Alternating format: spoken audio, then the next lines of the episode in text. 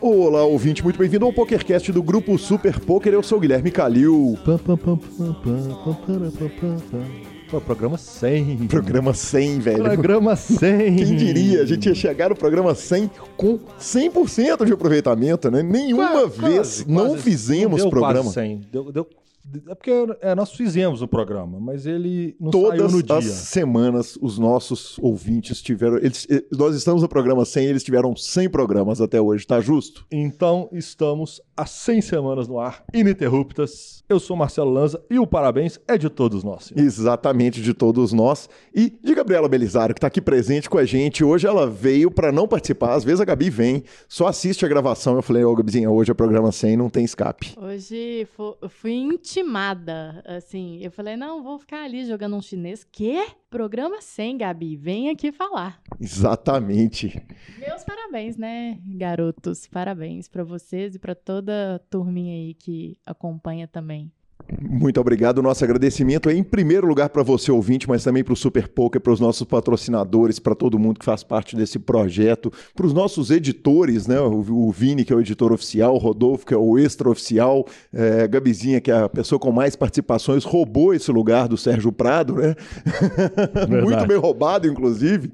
E sensacional, professor. Sensacional, sensacional. 100 programas. Quem diria, hein, rapaz? 100 programas. Voltaríamos, estaríamos há 100 semanas no ar. Exatamente, você disse para mim que precisávamos de uma entrevista especial para o programa de número 100. Eu fui lá bater nele, no homem, o fantástico Bruno Volkmann, que fez um 2019 absolutamente extraordinário no live e no online, apesar dele não julgar live, como você vai ouvir na entrevista, não sei se essa semana ou na que vem. E, cara, e passou a parte 1 e a parte 2 da entrevista do Urea. Lanza, conta um pouquinho do que que foi a rede social nossa nesses dias, cara. É, com folga, ah, vai, vai, com folga. A maior repercussão que eu já vi de uma entrevista é, feita pelo programa. É, carinho, eu acho que a palavra é carinho. É, o que você mais ouvia era, cara, que legal, que entrevista legal, que cara bacana, que negócio bacana, que remete ao sentimento. Quando ele ganhou, todo mundo ficou com esse sentimento assim, nossa, que bom que um cara desse ganhou, que bom pro poker, que bom. E a entrevista dele veio abraçar todo esse sentimento, envelopar isso tudo e, e- martelar, falando, é, realmente, que bom. Que bom, exatamente. Que bom. Exatamente, cara. é, eu, eu vou destacar, além da, da repercussão toda que chegou através dos ouvintes, a repercussão que chegou do Urei, o retorno que eu tive. Cara, ele me mandou áudios assim com um carinho enorme, contando a respeito de, da, da repercussão lá na cidade dele, ah, das pessoas que chamaram, que chamaram ele na rede social. Então, muito obrigado a todo mundo que curtiu essa entrevista fantástica. E eu já começo lembrando que para ouvir um podcast você pode procurar no Super Poker, pode ir no Google Podcasts, pode ir no Apple Podcasts, Spotify, Deezer, YouTube. Tudo que agrega podcast, pode ir lá que a gente tá. Nos indique, nos dê cinco estrelas. que, normalmente quem fala isso é o senhor. Transacione as suas fichas com o nosso patrocinador Fichas Nets. Perguntas, participações, sugestões, promoções e comentários. O nosso e-mail é pokercast.gruposuperpoker.com.br. Tem um tempão que eu não olho esse e-mail, viu, Lança? Olha Pode aí. ser até que tenhamos e-mails lá. Vai olhando aí enquanto eu lembro que Instagram. Temos, temos, cara, temos e-mail, velho. Nós vamos ler esse e-mail lá no final. Marcos Alves, se eu não ler esse e-mail, você pode me culpar. Instagram e Twitter, arroba Guicalil, arroba Lanzamaia. E o nosso grupão do Telegram, se quiser mandar mensagem de WhatsApp, é 31 97518 9609, senhor. Exatamente, Marcelo Lanza, vamos direto para as nossas notícias, cara, porque tem notícia pra caramba. Eu não sei nem se vai dar muito tempo pra gente fazer rede social. A entrevista também tá de um, de um bom tamanho. Mas a nossa primeira notícia começa com uma tuitada. Eu leio ou você lê? Você lê. Pitãozinho de Mauá, o arroba Pitão FMG. O mundo é uma parada muito louca, né? PQP. É, como ele dá voltas. Aconteceu uma parada hoje que, olha, kkk, PQP de novo. Em breve, todo mundo que me acompanha no poker vai saber, mas estou muito feliz. Essa tweetada foi do dia 16 de 1 de 2020, às 4h38 da manhã. Só, só- Devia estar sóbrio. Que é time que bebe não ganha. exatamente. Time que não bebe não ganha. E aí eu fiquei assim, cara, pergunto, não pergunto e tal, não sei o que. Falei, quer saber, velho? Vou dar uma printada nesse troço, vou botar no grupo nosso. Ele, se ele quiser, ele conta. Eu deixo o malandro à vontade para contar. E aí ele contou, uh, antes de tudo, o Gui Oliver, que é ouvinte do nosso programa, tentou atravessar o furo, virou e falou: Você tá sabendo que o resenha fundiu com o samba? Eu virei e falei, velho, agradeço, continue me mandando furo de reportagem que uma hora vocês conseguem. Mas eu já sabia, Pitão já tinha comentado com a gente. Samba e resenha se fundem, Lanza, e a gente podia contar a história, mas fizemos melhor, né? É claro, né? Vamos direto na fonte, é isso? Exatamente. Temos áudios. Primeiro, vamos para os áudios do Pitão contando tudo sobre essa fusão. Fala, mano. Então, não, foi uma negociação intensa, velho. Uma semana aí, todos os dias. É, todos os dias ficava lá oito horas no PCO, mas porque tinha muita coisa para olhar, o samba foi meio que entre as comprou resenha, né, foi incorporado e a gente entrou como sócio do projeto todo, não só do time do resenha ali, do projeto todo. Então foi uma negociação bem intensa, mas eu tô feliz demais. Todo mundo sabe o tanto que eu amava o samba. É, tem quadro do samba na minha casa, né? Até porque meu, meus ex-sócios do sambinha é, moram aqui comigo, né? O Jean e o Alan, tem quadro do, quadro do samba, é, tem roupa do samba que eu usava até hoje. Então, apesar que meu time tá vindo muito bem, o resenha muito bem mesmo, eu, todo mundo sabe o carinho que eu tenho pelo samba. Estou muito feliz de voltar. Acho que me sinto um pouco realizando um dos sonhos da minha vida, né? Porque eu vi esse time crescer. Eu sempre fui instrutor, fui dono do sambinha, mas não fui dono do samba, né? E agora eu sou meio que um dos sonhos realizados da minha vida. Eu entrei lá, acho que não tinha nem 10 jogadores quando eu entrei no samba, muito tempo atrás, para dar uma aula. Eu entrei para dar uma aula contratado pelo Kelvin e fiquei para sempre jogando, aprendi muito lá e agora eu volto como dono. Acho que é isso. Meu sentimento é de um sonho realizado. É, foi uma negociação bem intensa mesmo. Eu não sou de ficar com dor de cabeça, eu fiquei três vezes na semana. Foi, foi ali uns uma semana ali de negociação, várias horas que foi foda, mas feliz com o desfecho. Tá, o samba vai poder dar uma expandida também no número de jogadores agora, acredito, já que chega três backers novos, né? Eu, Padilha e o Fera. A gente levou os jogadores do Resenha, enfim, ninguém largou a mão de ninguém. Foram os três sócios do Resenha para virar sócio do samba também. Levamos o time, então estou muito feliz com o desfecho. Vai ser bom para a gente também como jogador, né? Para mim, Padre de Fera, porque por evolução, né? Vai ter contato ali com os caras muito bons, que é Elvin, o Hélio, o Cheve, o, o Cova. Vamos continuar tendo contato com eles ali. Continuar não, né? Começar a ter contato maior com eles ali. Então, até como jogador, vai ser bom pra gente. Então, é uma negociação que eu tô muito feliz com esse desfecho aí. Realizei um dos sonhos da minha vida e ainda vai ser muito bom para mim como jogador. Como time, eu acho que vai dar para dar expandida no samba ainda, então vai ser ótimo. E é isso, velho. O samba sempre foi minha casa e agora vai ser mais ainda, né? Vai ser de verdade. E agora o áudio de Kelvin contando a visão do samba. Tivemos a visão do resenha, agora vamos ouvir o lado do samba. Fala, Calil, beleza? É, então, cara, é, a absorção do resenha pelo samba foi basicamente a gente viu o que estava acontecendo lá, né? E decidiu fazer uma proposta para eles, para eles integrarem, trazerem os times, é, o time, né, no caso. E aqui, a gente já conhecia, a gente já trabalhou com o Pitão, ele, ele sendo sócio de um dos sambinhas por bastante tempo. Já conhecia o trabalho destacado dele, o João Fera como jogador daí, né? Esse é um trabalho que a gente não, não conhecia ainda da parte dele, mas recebemos excelentes feedbacks. E o, o Padilha, que é quase um sonho antigo pessoal meu, trabalhar com ele já mais como colega de time, não só como colega de profissão. É, então, foi basicamente um, um move que a gente fez aí no mercado e acabou que é, agradou todas as partes. E eles vêm para somar, para adicionar o que já tá rolando de bom no samba. Beleza? Abraço, mano.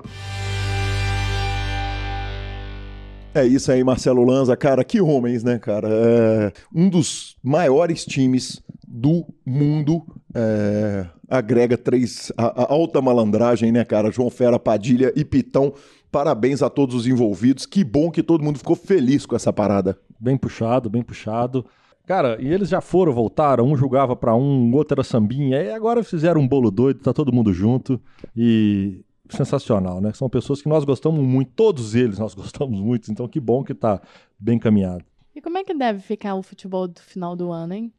É, dá uma fortalecida no deu, time. deu uma melhorada pra, pro, pro samba, deu, deu, porque esse ano eles não foram tão bem assim não. Apesar que Pitãozinho já não é mais o mesmo, né? Mas segue o jogo. Breaking news? Breaking, Breaking news o seguinte: Guilherme Chevot tá convidado pro PokerCast. Ah, isso, vai vir, fechamos o ciclo. É, vai vir aqui contar essa história e contar tudo a respeito da carreira dele e contar por que que ele é o maior malandro de máquina de pegar ursinho de shopping de todos os tempos. Aí o Vied. É, Aí o. Vied. Aí o. Vied. Cara, e a nossa segunda notícia do dia é mais uma vez o que me empurra a goela abaixo, WSOP. Mais uma vez, passa quase todos os 10 mil e 50 mil garantidos para formato freeze out. Mas agora uma boa notícia. Exatamente, cara. É, a WSOP, que era conhecida por demorar a reagir às demandas da comunidade do poker, dessa vez o seguinte, o Daniel Negrano começou a gritaria, né? Ele foi lá pro GG Poker, começou aquela gritaria de os torneios tem que ser freeze out, os torneios tem que ser freeze out. Os caras anunciaram todos os 10k e vão ter dois 10k que, que tem direito a uma reentrada, o de short deck e o de deuce to seven single draw. Justo. É, inclusive eles têm que ter mesmo, Justo, porque a justo. variância é, um muito pouquinho mais sangue, bruta, é, né? Muito. Mas de resto, os torneios, o torneio de 50k e os torneios de 10, todos freeze out. Então as datas já estão no site. Quem tiver curiosidade, vai lá e olha. Sou totalmente a favor, inclusive. Sou totalmente a favor. Mas o, a WSOP tá- agora tá podendo reagir com essa velocidade toda depois do vexame do ano passado. né? Exatamente. Agora tá ouvindo a comunidade, Vai- tá dando resposta. É, a WSOP vai, vai tomar mais falinha, tá? Daqui a duas notícias, spoiler. Está chegando o BSAP Brasília, primeira etapa de 2020 em Brasília. Voltando a Brasília, dia 30 de janeiro a 5 de fevereiro, é isso? Hugo? Exatamente, o Distrito Federal recebe lá no Royal Tulip Brasília, Alvorada, o próximo BSOP, primeiro BSOP do ano. Daqui a pouco tá lá em São Paulo. São Paulo eu vou, né, cara? Brasília eu ainda tô tentando, mas tá muito difícil. Qua- quase, quase fui. Quase fui, desisti aos 49. Se eu não me engano, tem 3 milhões garantidos nessa etapa, mas aos 49 de segundo tempo eu tive que tirar o pé do acelerador, mas já já estaremos indo. Antes de São Paulo, inclusive. Não dá pra ter tudo, né, professor? Que nojo do senhor, hein? que nojo do senhor, hein? Vamos para a nossa próxima notícia? Triton anuncia prêmio de Player of the Year. Cara, olha só. A, a Triton, que, que já estava no caminho certo, caminhando bem, fazendo as coisas certas, ouvindo a comunidade, pega o seguinte: o que, que a WSOP não tem? Um prêmio de jogador do ano. A WSOP tem banner de jogador do ano. A Triton pega e fala o seguinte: nós vamos fazer o seguinte: dos torneios nossos de 100 mil dólares para cima, é, e eu não sei se é Hong Kong dólar ou dólar, mas dos super high rollers nossos, nós vamos meter um prêmio de jogador do ano. Simplesmente 257 mil dólares e mais um troféu, Lanzinha.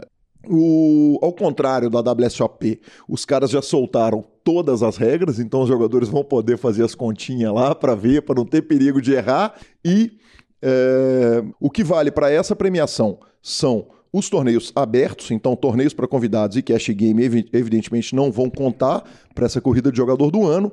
E, Lanzinha, a regra clara e prêmio para jogador do ano a WSOP não fazia, mas você sabe quem que fazia, né? Quem fazia, senhor? O BSOP, nosso patrocinador, Ah, né? Sim, não é de hoje, hein? Exato, não é de hoje. E não com é de- belos prêmios. Exato, belos prêmios, regras totalmente claras, sem dúvida, sem problema, então tá aí.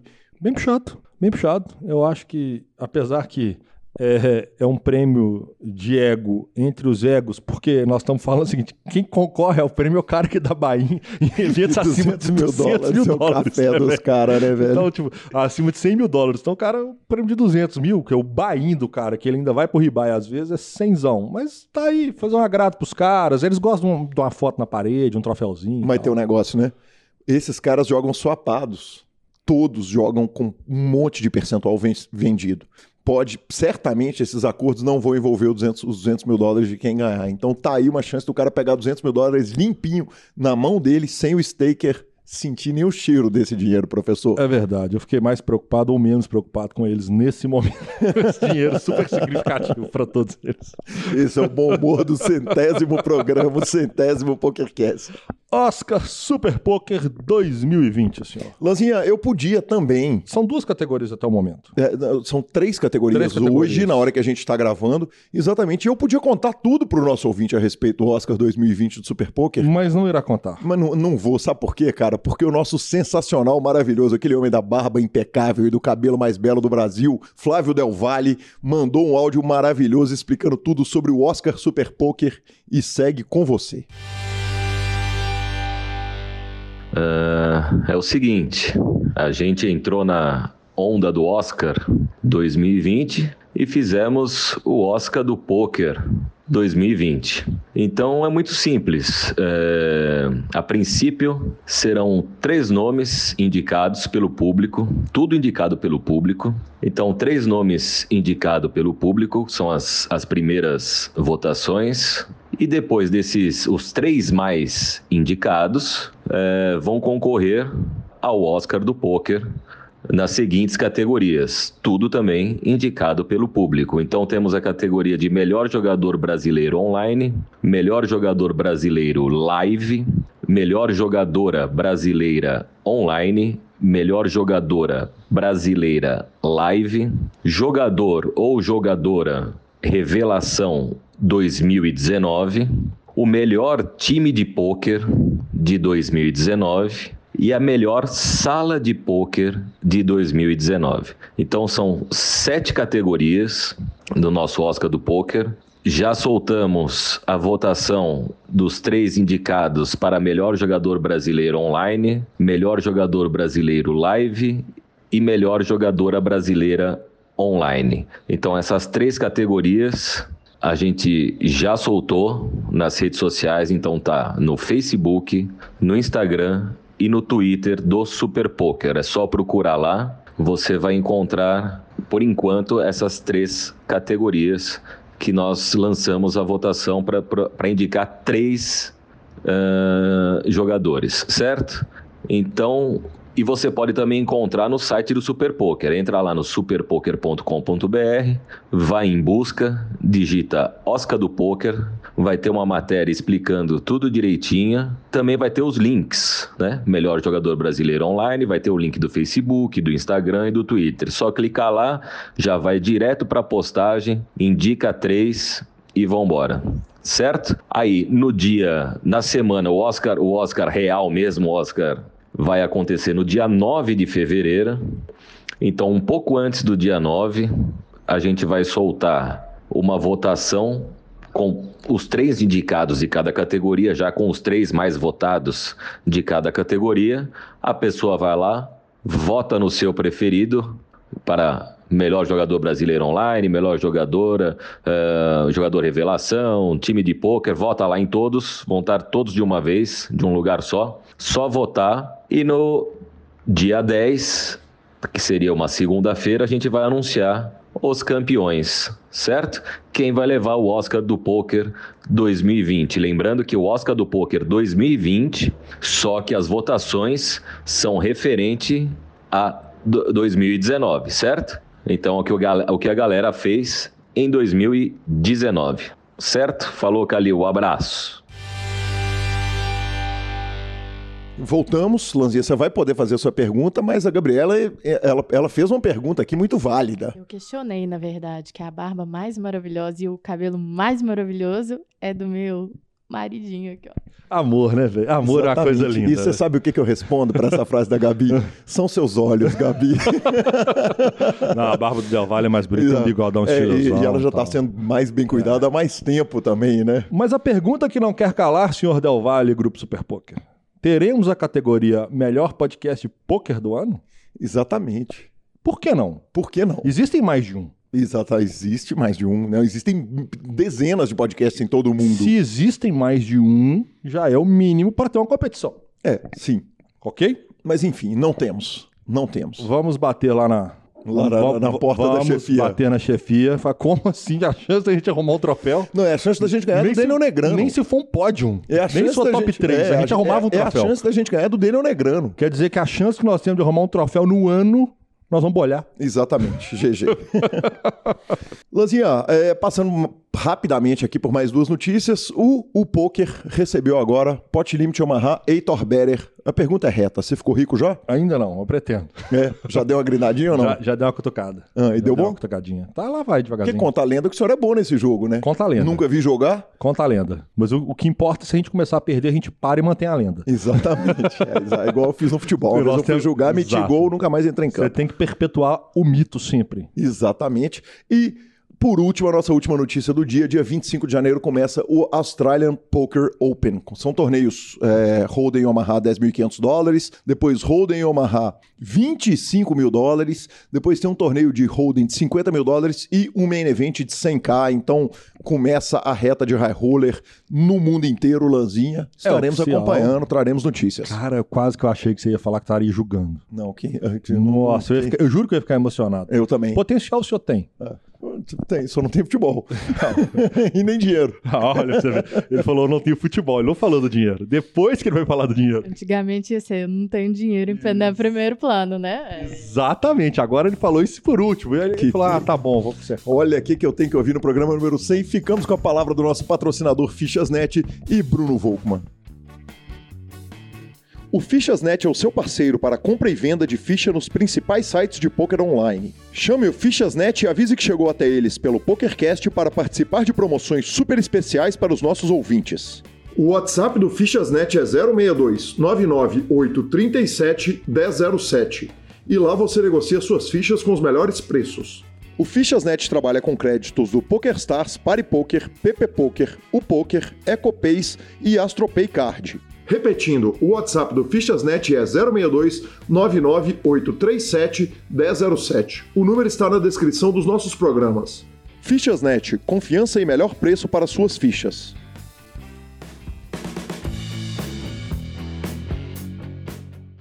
Olá pessoal, é com grande satisfação que chegamos à nossa entrevista do episódio número 100. E Bruno, eu te confesso o seguinte: quando o Lanza me perguntou o que, que tem de especial preparado para o programa 100, eu falei, cara, eu vou pensar em alguma coisa muito especial. E tá aí a surpresa: Bruno Volkmann, é, um dos grandes nomes do poker brasileiro, que fez um ano de 2019 maravilhoso e a gente deseja um 2020 melhor ainda. Bruno, bem-vindo ao PokerCast. Opa, valeu, obrigado e sinto-me honrado com essas suas palavras aí. Bruno, eu vou começar pela pergunta tradicional do PokerCast. Quem, é o, quem era o Bruno Volkmann antes de começar no poker? Cara, eu era um cara viciado em tênis, né? Tentei ser tenista profissional. Eu comecei a jogar tênis com 8 anos Uhum, e até os. Eu parei com 20 anos. uhum. Parei meio cedo. Eu cheguei a ter ponto no ranking da ATP, ah, mas era muita viagem, eu não tinha muita condição financeira para viajar. Também tava, tipo, meio sacudo, assim, de, de viajar, tá ligado? Porque ia para uns lugares que eu não curtia muito e aí eu acabei abandonando e também foi a época que eu comecei a a conhecer o poker, né? Conheci o poker nessas viagens de tênis que entre um treino e outro os caras faziam uma mesa assim no, no saguão do hotel.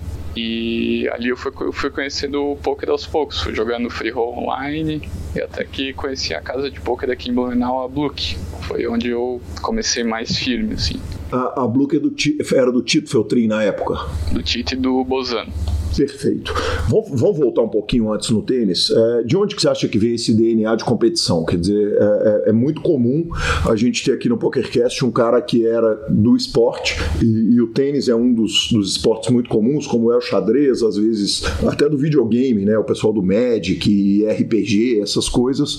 É, de onde que você acha que na sua criação estava o DNA dessa competição de um menino que com oito anos se fascina com esporte e, e vai tentar fazer a vida nele?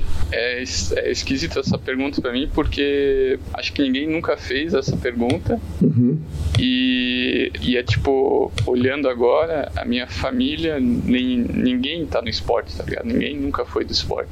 Uhum. Então foi uma coisa minha, assim, porque ah, tinha uma academia de tênis perto do, da minha casa. Ah, aí eu sempre passava perto ali e eu sempre falava pro meu pai, pô, pai, quero jogar, me leva ali, não sei o quê. E foi por vontade minha mesmo, sabe? Uhum. Então eu fui desenvolvendo aquilo, mas a competitividade é, que me exigia no tênis talvez eu não tinha, vamos supor assim, ela completa. Uhum. Eu tinha que ser mais competitivo ainda. Não, talvez faltou um pouco mais de competitividade para eu chegar mais longe também. Me conta um negócio: um menino de 8 anos de idade passa na porta de uma academia de tênis e pergunta para o pai se o pai não, não o leva para academia de tênis. Essa história no Brasil não, era, não seria muito mais comum com o futebol? Quer dizer, um menino que vê o ídolo, vê lá o, o, o, clube de futebol jogando, a seleção brasileira, por que o tênis, cara? Sim, faz sentido. É, só que aqui, na, principalmente no, em Santa Catarina, não, é muito, não tem muita tradição futebol, né? Uhum. Então aqui na cidade não é diferente. E o tênis, acho que eu cheguei a ver o Guga ganhando o Roland Garros em 97, antes de eu começar a jogar. É, então acho que foi ali que deu o primeiro impulso, assim perfeito. Você acha que na, na formação competitiva, quer dizer, você é, é, é foi crescendo ali no, no, no tênis, dava para ter virado jogador de tênis? Quer dizer, qual que era o, o, potencial que você tinha como jogador de tênis? E nós estamos começando pela parte que, que não virou como, como dos grandes profissionais do mundo para ir para a parte onde você chegou no, a ser grande profissional. É, dava para ter virado como, como jogador profissional de tênis exclusivamente se tivesse a grana grana, se tivesse todas as condições apropriadas ali para poder dedicar a carreira de tênis, viajar tudo que tinha para viajar, você acha que dava para virar? Eu acho que difícil. Uhum. É, talvez, tipo, chegar perto ali de 200 do mundo, algo do tipo assim. Talvez um, talvez duplas, talvez eu conseguisse chegar. Mas isso é, é um cara vendo agora, né? Com, com a experiência que eu tenho, porque não sei se a gente vai. Talvez a gente chegue nessa parte mais tarde, uhum. mas em 2014, 2014 2015, uh, eu viajei como sparring do André Sá, uhum. que foi um dos melhores tenistas do Brasil da história, né? Eu viajei com ele de sparring para os maiores torneios do, do mundo, né? Então eu consegui ver o que eles faziam lá na Europa e o que a gente não fazia aqui no Brasil, né? Sim. Aí eu vi que eu tava, tipo, olhando para trás, que, que é, a gente tava é, atrás mesmo, tênis da Europa. Né? O que, que se fazia na Europa que não fazia no Brasil? Cara, primeiro que tem, tem muita tecnologia assim voltada ao esporte, né? Muito, muita base científica, uh, coisa que, que aqui ainda não chegou. Talvez chegou em outros esportes, esportes coletivos, algo do tipo assim. Mas no tênis não, não tem ainda não. Tipo, coisa até medicina do esporte, uh, alguns uh, tipos de treinamento. Por exemplo, tem, tem um treinamento na, na Espanha que eles fazem uh, com o olho dominante do, do, da pessoa. Isso aqui no Brasil ninguém ouviu falar ainda, entendeu? Não, não, não só não ouvimos falar, como eu vou começar lá do começo. Me conta primeiro o que é um olho dominante pra gente poder dar sequência, Bruno. É, é tipo assim, tu, tu pega, faz um, um, círculo com a tua mão e olha em linha reta é, algum objeto fixo, assim. Aí uhum. tu fecha um olho e abre o outro, e faz com os dois lados. Aí o, o, o olho, o lado que, que ficou nítido, aquele objeto que está com as, o círculo na mão, é o olho dominante. Certo. Então, por exemplo, assim, se eu for, se meu olho dominante for o é, provavelmente o, me, o meu melhor golpe vai ser o, a direita, porque eu tô de lado para quadra e vendo a bola chegar com o olho esquerdo. Uhum. Entendeu? Sim. Aí quando eu vou bater esquerda, é, o meu olho tá, tá para trás, né? Então fica mais difícil de bater esquerda. Perfeito. É, e aí você começa a observar o seguinte: tinham coisas que aconteciam na Europa, tinham treinamentos específicos da Europa que você não tinha aqui no Brasil. É, você vai perceber isso, quer dizer, você já tinha praticamente abandonado a, a, a, carreira de jogador profissional. Que ponto, como que era, qual era a sua relação com o tênis na época que você vai ser sparring do André Sá? E, e para mim foi totalmente nova também a expressão sparring que a gente conhece do boxe, mas não conhece do tênis, né? Uh, não, em 2014 eu já tinha parado com tênis tênis. Eu comecei a jogar poker profissionalmente em 2012 e eu parei com tênis em 2009, 2010, por aí. Uhum. Então, em 2014 eu fui como sparring porque o André Sá morava aqui em Blumenau, morou por acho que 15, quase 20 anos. E, e a gente se tornou muito amigo, assim. Ele era o único cara, eu era o único cara que ele treinava aqui em Blumenau. Uhum. É, senão ele tinha que viajar para outra cidade para treinar e tal. E a gente se tornou muito próximo, né? Sim. E no começo ali, 2014, ele me convidou para fazer essa gira na, na Europa de dois meses, indo para os principais torneios, Roland Garros, Wimbledon, entre outros. Bruno, foi azedo para você amargo, quer dizer, depois que você larga o poker, já tá, larga o tênis, já tá no poker, quer dizer, uma carreira que ela é um, um esporte muito menos físico. Você rodar com o André e ver a vida que, que, que a princípio era seu projeto inicial de vida, de carreira, porque até lá você não tinha estourado, não tinha 5 milhões de dólares ganhos online, não tinha é, 1 milhão de dólares ganhos ao vivo, não, não tinha chegado a 19 do mundo, não era segundo do Brasil, quer dizer, é, é uma vida de, de jogador iniciante de pôquer que tá vendo ali outra pessoa materializar o sonho dela. É, foi, foi incômodo de alguma forma ou foi só fantástico estar tá no, no, no na, na, vida acompanhando tudo e presenciando tudo que, que era a vida de jogador profissional? Tipo assim, quando eu, eu decidi parar de, de jogar tênis, foi, foi difícil, assim, pra, porque pô, é quase uma vida inteira ali, 12 anos, dedicado só ao tênis. Para ter ideia da minha dedicação, eu parei de estudar no, no ensino médio. Eu, eu fiz o primeiro ano do ensino médio e parei. Uhum. Não fiz. Cheguei a fazer um supletivo lá que as provas estavam no caderno que tu recebia as respostas, tu só copiava e ia embora. Uhum. É... Isso para formar o segundo grau, que, o que desculpa, o... o que no meu tempo era segundo grau, que depois virou ensino médio, eu não tenho a amarra. O primeiro ano você tava com qual idade quando você fez? Eu parei ali com 15, eu acho. Uhum. Aí com uns 17, se eu não me engano, eu fiz o supletivo ali para terminar, né? Uhum. Que é só realmente só para receber o diploma, né? Porque é muita baba. Mas que te permitiria fazer um vestibular, quer dizer, você é. terminou a, essa primeira fase antes da faculdade, ela, ela foi encerrada. Foi encerrada. Então, tipo, quando eu decidi parar ali de jogar, aquilo tudo foi vindo na minha cabeça, assim, sabe? Tipo, meus pais, eles sempre me apoiaram muito, mas querendo ou não, pô, tu quer dar uma satisfação para eles. Pô, estão investindo há anos uhum. né, no, no, filho, no tênis ali. Uh, aí, pô, parar com esporte, uh, parei de estudar, daí vem aquela, aquele turbilhão de coisas na cabeça. Foi um momento bem difícil, assim, para mim. Mas é, eu nunca cheguei a dizer pra ninguém assim que eu parei de jogar, entendeu? Uhum. Então, tipo, eu fui levando assim nas coxas. Uh, em 2011, 2012, eu joguei acho que um ou dois torneios no, no ano inteiro, sendo que o, o normal é jogar praticamente 30 torneios por ano. De tênis, claro. 30 semanas por ano, né? Uhum.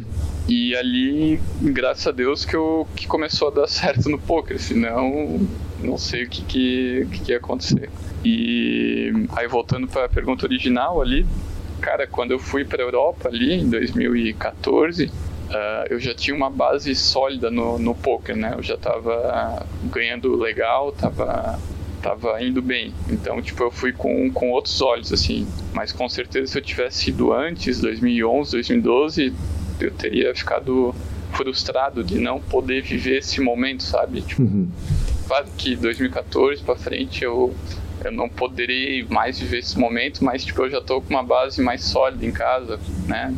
Com ganhando ganhando bem, uh, mas tipo o tênis ele é lindo nos torneios nos torneios pica ali, entendeu? Uhum. ATPs 250 para cima, Grand Slam. Agora tu vai começar a jogar Challenger, jogar Future, que é a primeira primeiro degrau do, do tênis, ele é muito maçante. Primeiro que, tipo, a competição, não competição, mas tipo, tipo os teus adversários, eles olham para ti já com que, ah, eu vou te pegar, sabe? Uhum. Nos ATPs, tipo, quem chega, quem começa jogando ATP já tá ganhando uma grana fodida. Sim. Então os caras já se tratam melhor, sabe? Tipo, eles têm o cônsul deles, o, o grupo para discutir melhoras, etc. os caras de Future Challenger ali, é bem complicado que é meio comum também, né, Bruno? Quer dizer, no futebol isso não é diferente. Quer dizer, ir lá enfrentar uma Copa São Paulo de Júnior, quem não está no grande clube, é, até que é o torneio que está acontecendo agora no momento, ou, ou, como a Lali nos contou a respeito das viagens de, de xadrez ali que ela fazia para quem é no, no, esporte que ainda não é de primeira divisão, vamos dizer assim, né, que está que tá no, no topo do esporte, ele é árduo para qualquer um, né, na verdade. É, é super árduo. Tanto é que teve uns três torneios, primeiros torneios que eu fui fora do Brasil jogar mesmo, 2009, uhum. é, foram na Argentina. E, e, tipo, a cidade que foi os, os torneios era, tipo, a pior possível, assim, sabe? Uhum. Tipo, uma que tinha 3 mil habitantes, era, tipo, umas 5 quadras com a linha toda torta o árbitro, o árbitro te dava as bolas ali e falava, ah, vai jogar. Aí só tinha um hotel e pronto. Aí ficava ali duas, três semanas enfurnado no, no, no, hotel. Então, tipo, não é aquela.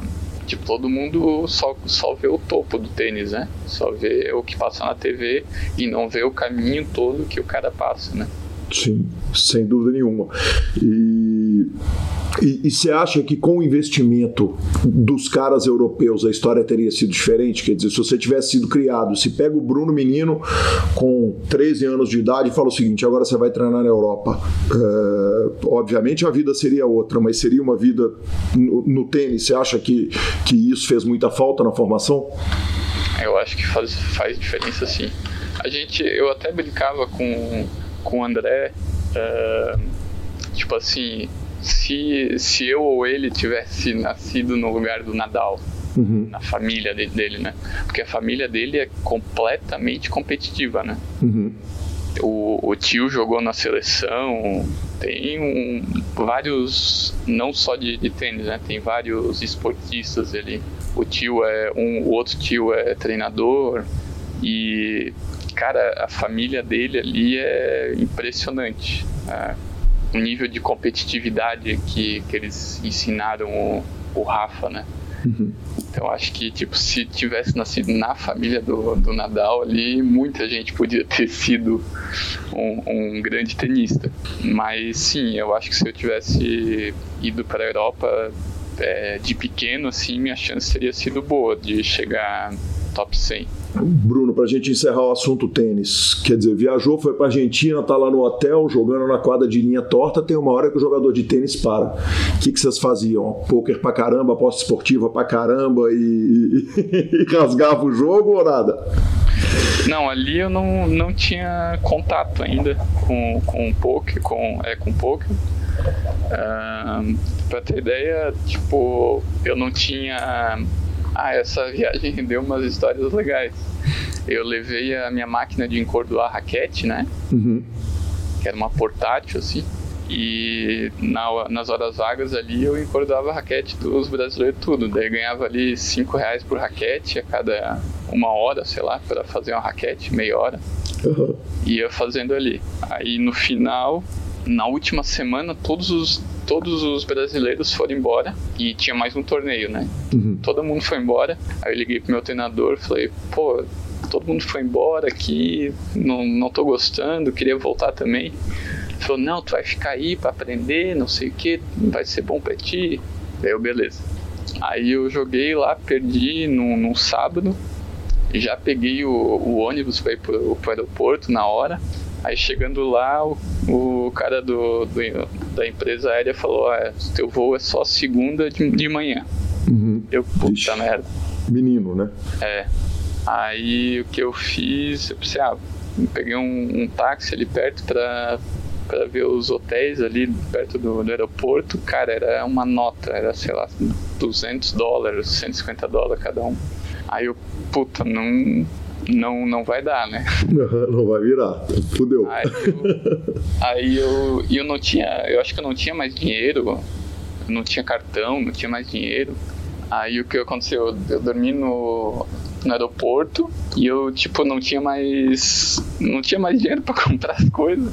Aí eu fiquei mendigando salgado no bar, ajudava a levar as bandejas. Uhum. E foi assim, os caras, virei amigo dos caras ainda do, da lanchonete ali. Caramba, uma parada meio Tom Hanks ali naquele, o terminal. O terminal, exatamente. Caramba, que história, que história bruta e difícil. E difícil. E aí vamos começar a história do poker, porque aí nós vamos só pra alegria, né? aí nós, agora nós vamos por 5 milhões, mais um milhão, mais segundo do Brasil, mais Party Poker Millions no Rio, etc e tal. Vamos começar lá do começo. Vamos começar lá do Tito e Bozano e a, a família Feltrin inteira, que é uma família célebre do poker nacional, abrindo a Bluke lá e, você começa a jogar. Conta pra gente como é que começa a relação. Cara, primeiro no, nos torneios ali de tênis eu achei a, a Bluke, aí eu fui e, e vi que uma quinta-feira ia rolar um satélite pro catarinense, que a entrada era 500 reais. Uhum. Porra, cara, né? Quer dizer, nessa época era, era caro 500 reais, um torneio de 500 conto. É, é, é, só tinha em Santa Catarina. Como estadual, provavelmente devia ser o segundo mais caro do Brasil. Era super caro, sim. Aí fui lá, joguei o satélite e ganhei o satélite. Uhum. Pô, pô, eu acho que eu ganhei tipo umas três vagas. Eu vendi ainda, fiz um dinheiro. Aí fui, joguei o, o catarinense. Aí o primeiro catarinense que eu joguei, eu ganhei. Uhum. Aí deu. Cravou. Cravei. Uhum. Deu tipo, acho que 15 mil reais. Uhum. Tipo, na hora assim que eu, que eu ganhei, eu pensei, caralho, eu tô rico. Não, tô rico e sou um gênio, né? É, tô rico. tô rico e sou foda, era sempre esse jogo. Não, aí tipo, modo que eu jogava assim, sabe? Eu, eu me olho jogando. É, tem uns flashes às vezes que vem na minha cabeça, assim, eu mostrando o blefe no River e vibrando na cara do cara. Como se estivesse dentro do torneio de tênis, tá ligado? Uhum. Ou de truco, ou de truco. É. Deve ter alguém por aí falando o seguinte: é, porra, aquele Bruno, se não te viu jogando com aquela seriedade do Rio, porra, aquele Bruno, cara desrespeitoso e tal. e aí você chega, joga, crava. Aí tem uma pergunta que eu tô evitando de fazer no PokerCast, porque eu já fiz ela em, em 100 programas, eu fi, não fiz ela em menos do, do que 40 programas, mas essa não tem jeito. Você falou o seguinte: eu não avisei, eu nunca falei eu parei de jogar tênis.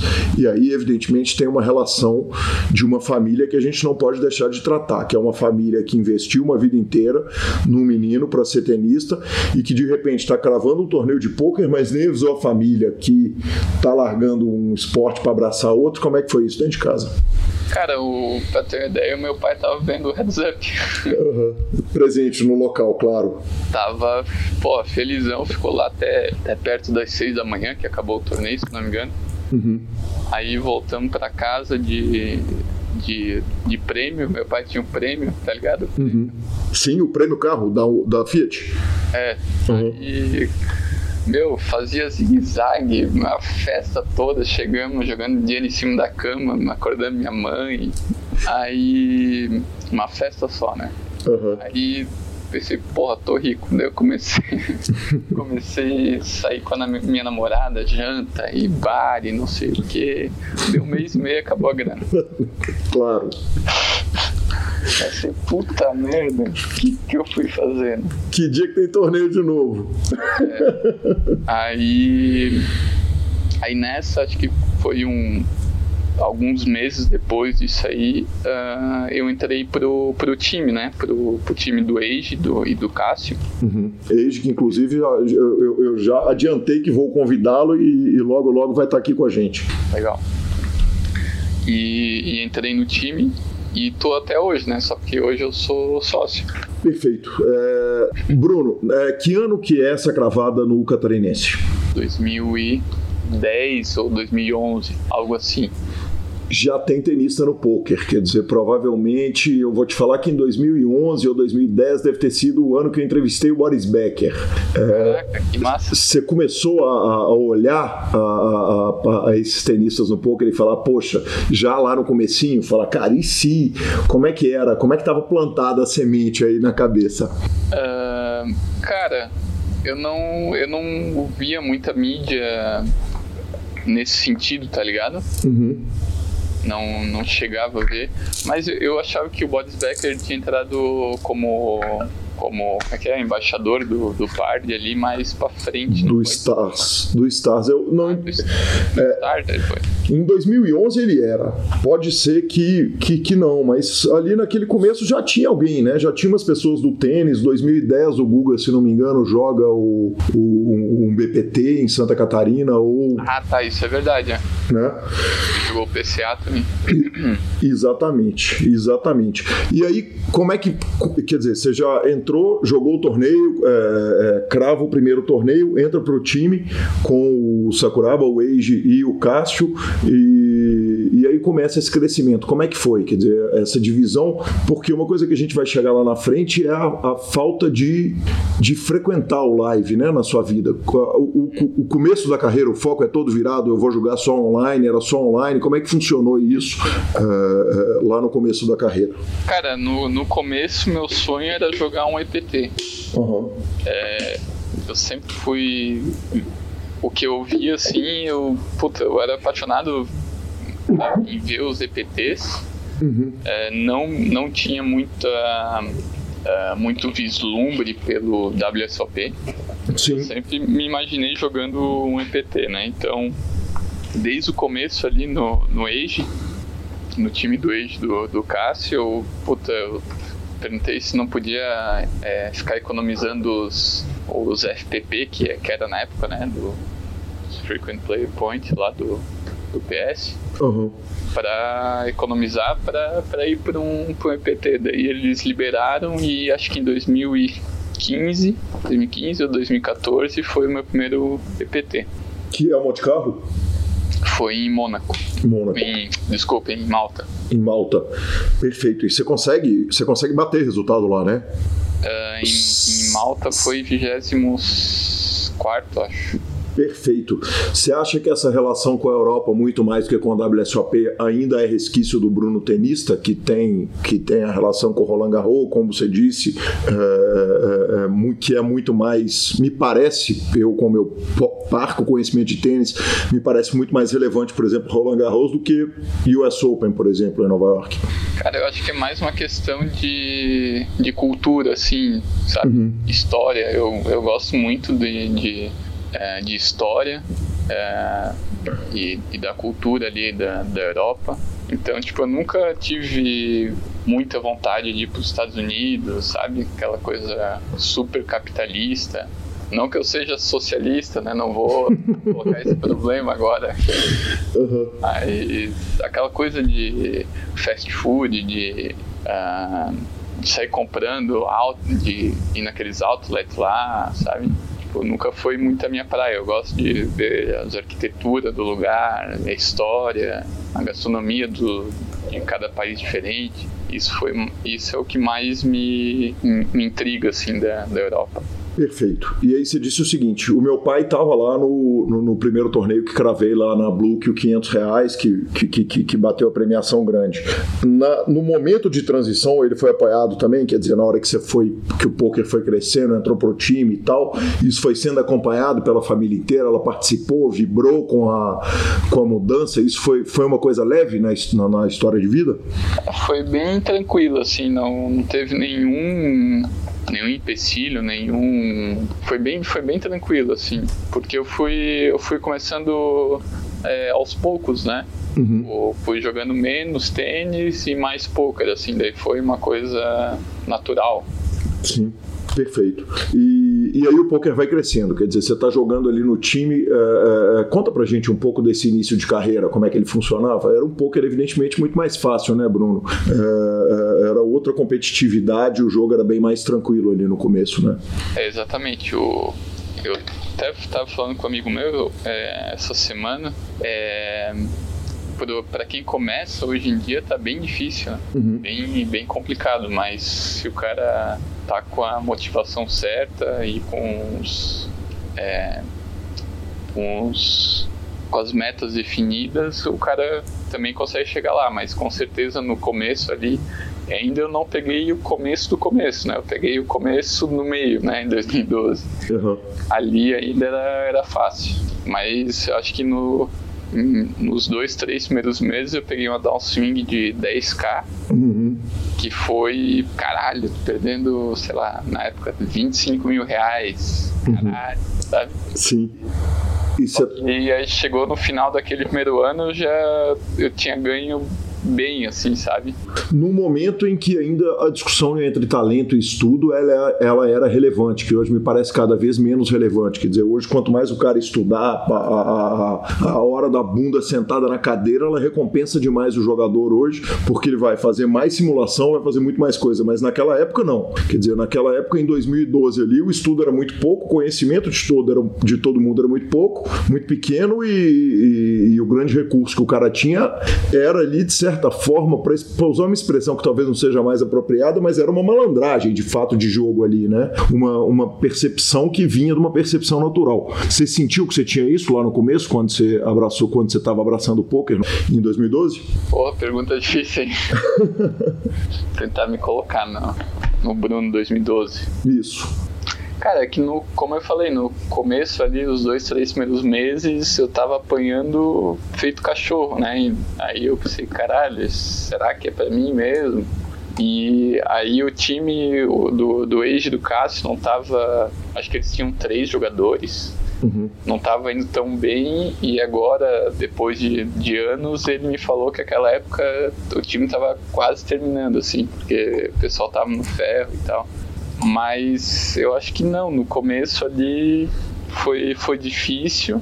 E aí que, que foi, sei lá, se foi, o, se foi os estudos ou foi a, não sei responder essa pergunta aí. Tranquilo, sem problema nenhum. Uma coisa que você falou lá atrás foi a respeito de competitividade, que, que no caso do Nadal, ele criou, se criou numa família que tinha uma competitividade incrível ali, que as pessoas tinham essa, é, esse gosto por competição de fato. É, conversando com amigos que foram jogadores que, que tiveram a chance de ser jogador de futebol. É, outro dia eu estava conversando, eu, eu vou citar o nome dele sem autorização, mas ele é ouvinte do programa, tem o maior carinho com o programa, tenho certeza que ele não vai se chatear. É, a gente tava, eu estava conversando com um amigo que nasceu em dezembro, que tinha um grande talento para futebol, e o Pitão, que foi filho de um jogador do Atlético, falou: Cara, provavelmente se eu nascesse em dezembro, meu pai me registraria em janeiro, onde ele daria uma chance maior de eu, de, de, de, porque eu jogaria com jogadores um ano mais novos, né, do, nascidos no ano seguinte, para me dar uma chance muito maior de eu, de eu poder me virar no futebol.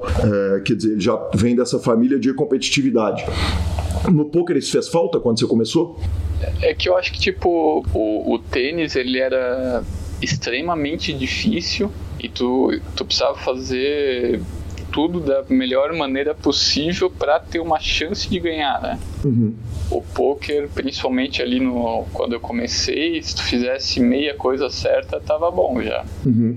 Ah, sim, perfeito. E não é sempre heads up também, né? É. Porque no, uhum. no, tênis, no tênis, efetivamente, você tá jogando em heads up para chegar tem que estar tá jogando heads up contra os melhores do mundo, né? Claro. Exato. É, no, no poker tu dá uma enganada ali, né? Uhum. Joga mais com os fish, né? Sim. Perfeito. E outro ponto aí, outra perna dessa cadeira é, para gerar o equilíbrio é, de um jogador completo tem a questão da disciplina. Eu imagino que no poker você teve que aprender a se disciplinar, porque, porra, quem começa a carreira com ferro de 10k aprende que disciplina tem que, tem que chegar rápido, porque senão tá morto no jogo, correto? O que, que você usa de recurso uh, para disciplina? O, a gente é dividido, o poker hoje brasileiro anda dividido entre a, a, turma do time que não bebe não ganha e a turma da meditação, do mindfulness, da yoga. Uh, como é que você trata esse, essa questão? É, primeiro que a disciplina que eu, que eu trouxe do tênis, eu acho que me ajudou muito, assim, né, no poker. Uhum. Tanto é que, tipo, não, não ia, não saía, não ia pra balada, nunca, nunca bebi, uhum. até começar no poker. Mas, porra, eu, pra ter ideia, eu treinava 8 horas por dia no tênis. Sim. E fazia, tipo, tudo da melhor maneira possível, o que era me passado no os treinadores, tal, físico, etc, para ter uma chance, né? Então, tipo, essa disciplina eu acho que eu, eu trouxe pro, pro poker, assim, eu, uhum. se tem que grindar para ganhar, eu, pô, eu grindo, entendeu? Se tem que estudar, eu estudo. Mas voltando ali para dos dois lados, eu sou um cara meio termo, assim.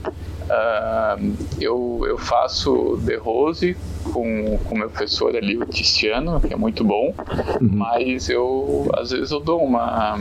Não chego a chutar o balde, né, no, no álcool, mas às vezes eu tomo uma ou duas de leve, assim. Se eu tomo mais de duas, eu já fico meio louco também. Perfeito. A namorada da época que você ganha o torneio da Bluke é a atual?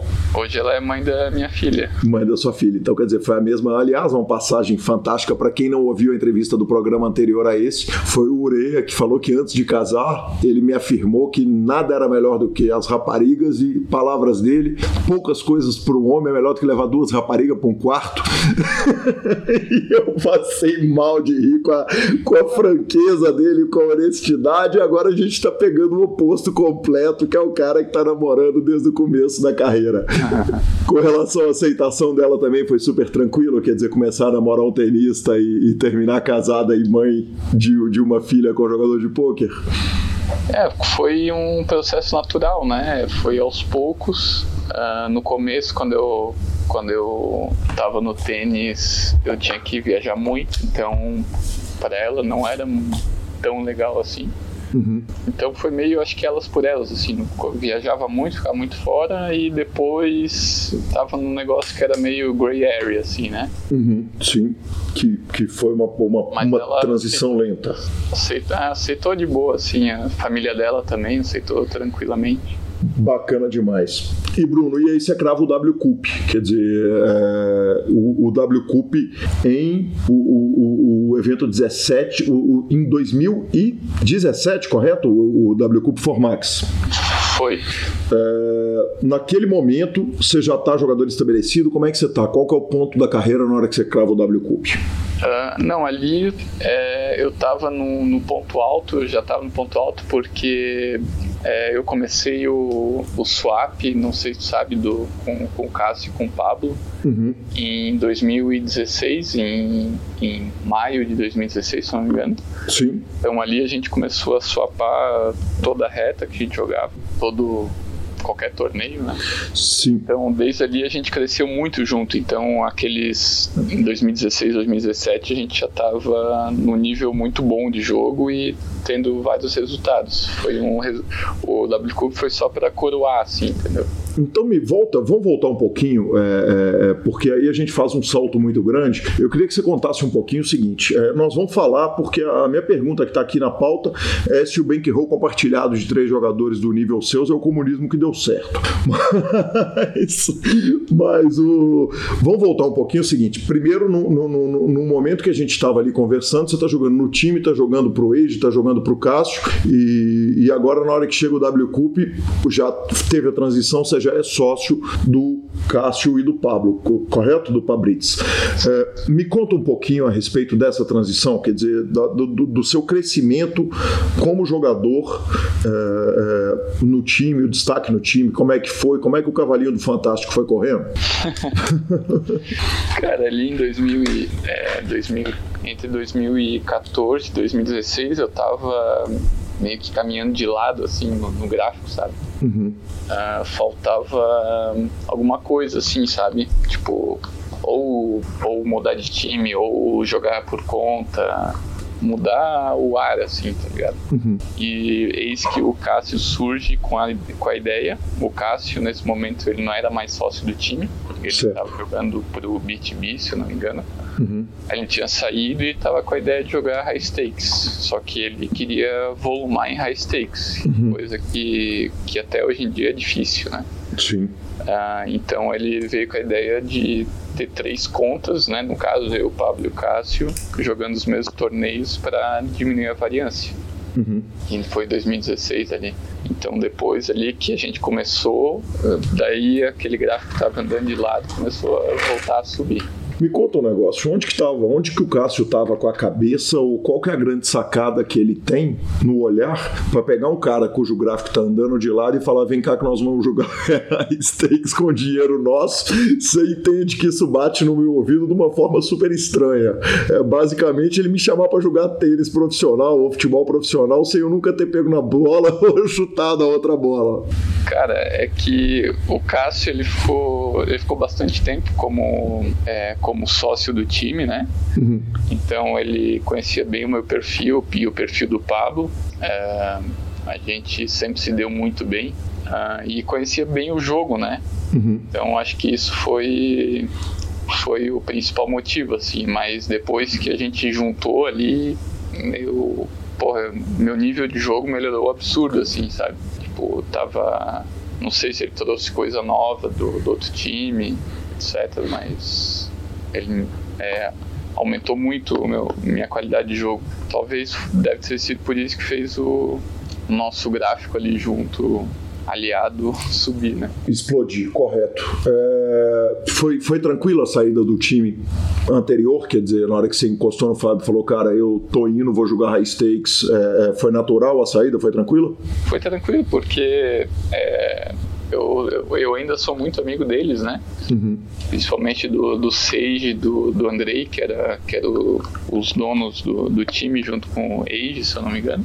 Uhum. E eu também tinha uma, uma porcentagem no, de alguns jogadores no time, né? Então isso foi meio, foi meio esquisito ali na hora de sair e continuar tendo porcentagem do time, mas no final foi, foi tranquilo, assim. Mas o, os caras ali, os sócios da época, pô, a gente é muito amigo, né? Então não, não deu problema, não. André é o Mosman, Porco Espinho? Não, o Andrei Luiz. Ah, perfeito. Tranquilo. É, e aí, o que, que você acha? Quer dizer, é, você saiu, você falou o seguinte: aí eu saio, vou jogar com o Pablo e, e, e o, o Graphic explode. O que, que é o negócio? Quer dizer, é, é, é, o problema era técnico anteriormente? É um problema de empolgação, de motivação a, a, que a mudança te dá?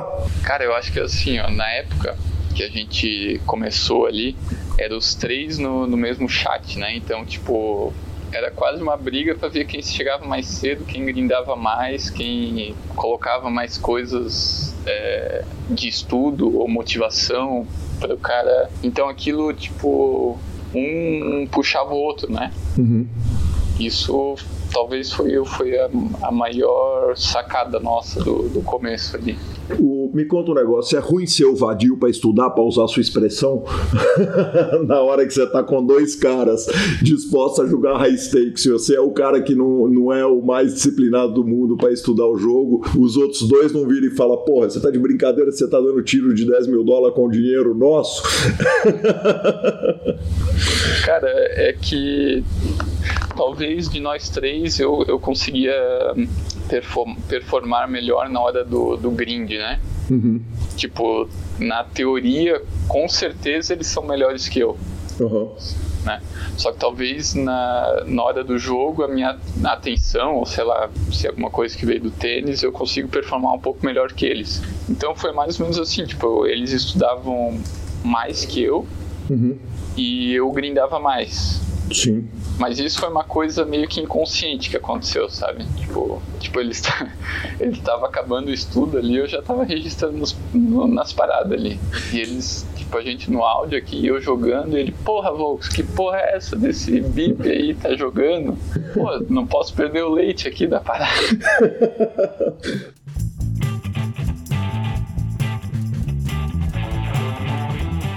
Então voltamos, Lanzinha. Tuitadas para semana que vem. Não, não tivemos grandes tuitadas. Aliás, a que a gente teve já entrou na notícia lá do Pitão, né? É verdade. E, cara, é verdade. tivemos um e-mail e não foi só um e-mail, não. Foi um e-mail fantástico. Normalmente eu costumo descrever o e-mail, mas esse eu vou praticamente ler. Cara, o Márcio Alves, nosso querido Márcio Alves, voltou falando que é com grande alegria que ele ficou sabendo que o PokerCast voltou.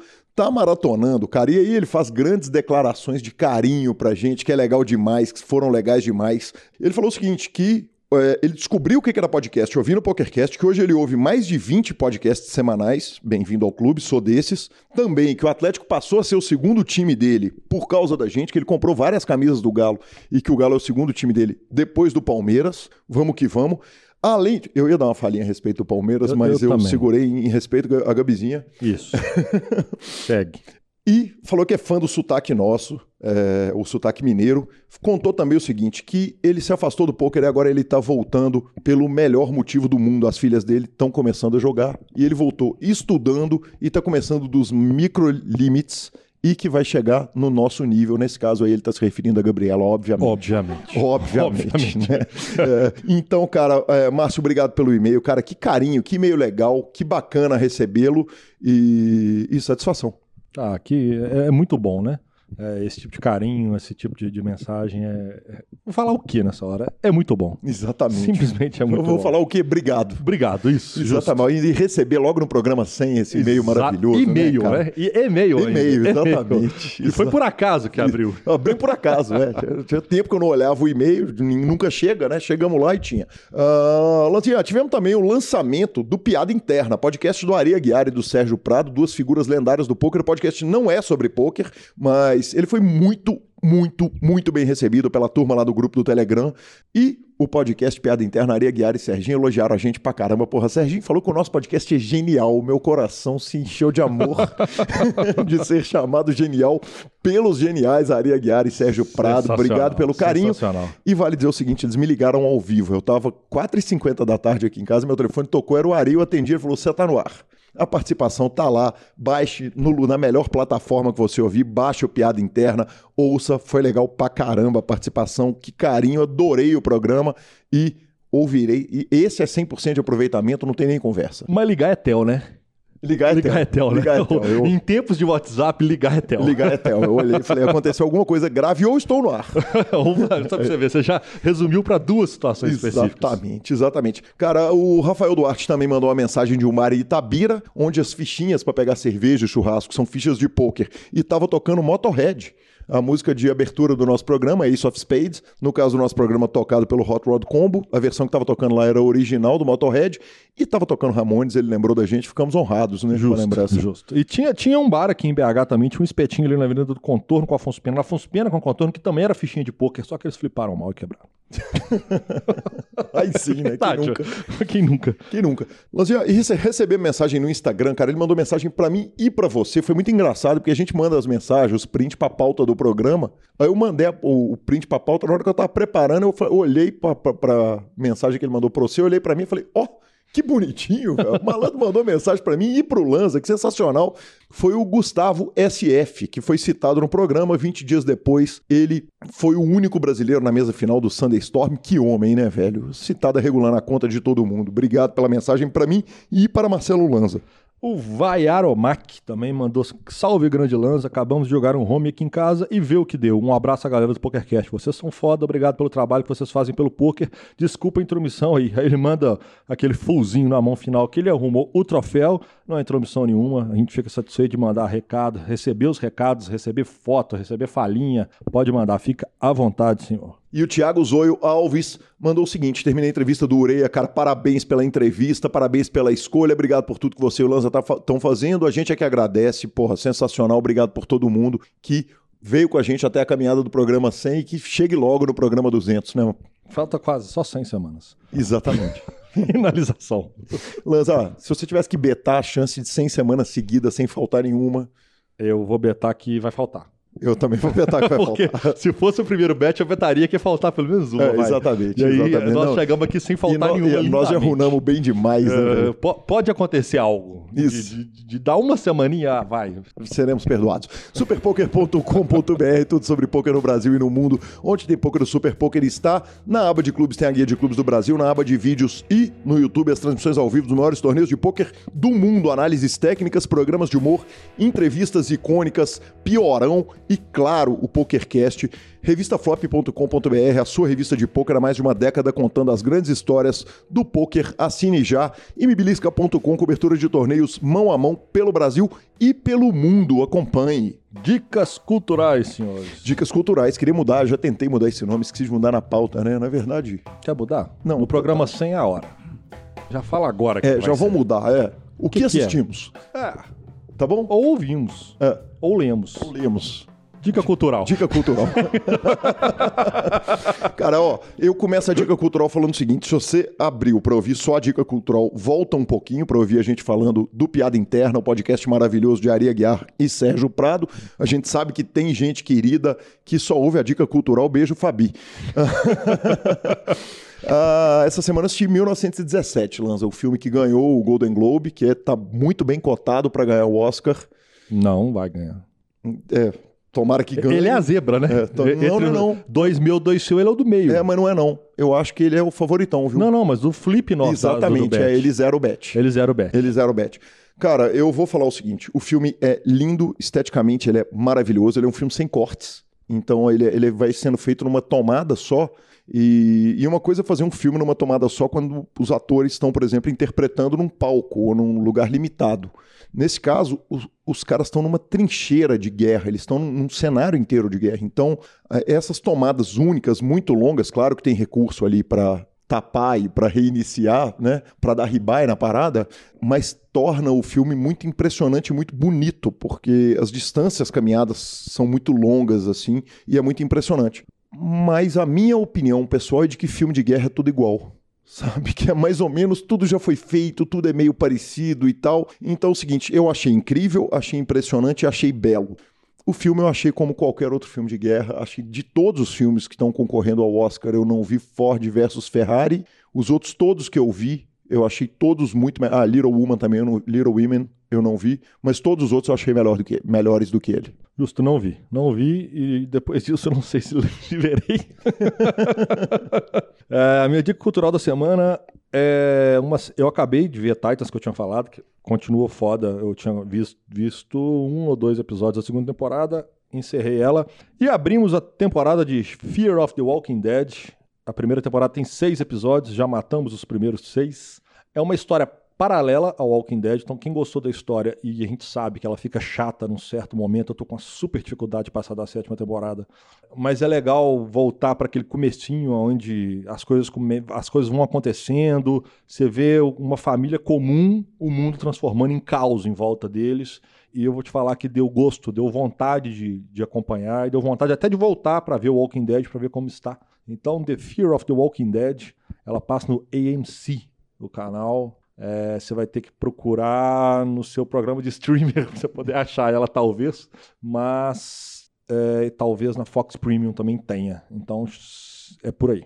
É isso aí. Instagram e Twitter, arroba Gui Calil, arroba Lanza Maia, arroba Beli Gabi. Obrigado, Gabi, pela participação fantástica aqui no programa Sem Quanta Honra.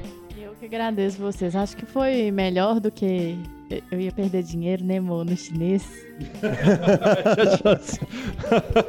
Tinha grande chance, grande chance. Então foi um um prazer. Obrigado a todo mundo aí. Nos indique, nos dê cinco estrelas, troque sua ficha, suas fichas pelo Fichasnet, manda a gente em todos os grupos de WhatsApp que você tem. E a edição volta a ser do fantástico, maravilhoso Vini Oliver. Obrigado a todos, parabéns para nós pelo centésimo programa e que venham os próximos. Valeu!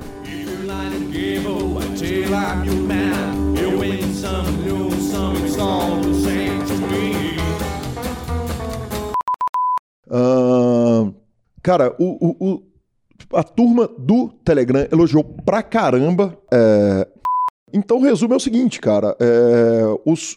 Perdão. O que vale pra. é, Ai, desculpa, Vinão.